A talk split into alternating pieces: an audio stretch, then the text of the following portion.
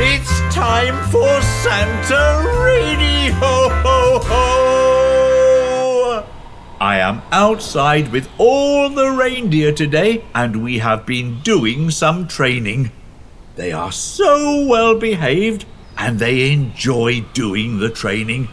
I think it's because they get delicious carrots at the end of the session. Ho ho ho ho!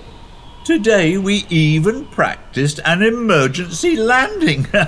I can tell you now, I hope we never have to do that on the day.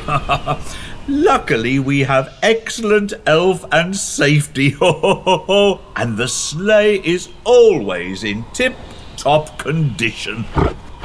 Oh, yes, I forgot that I still need to give the reindeer some carrots for all the hard work they have done. Uh, calm down, calm down. Here you go, everyone. Here you go. now, on Christmas Eve, I think the reindeer will be hungry. So I have a question for you. Will you leave a carrot for the reindeer on Christmas Eve?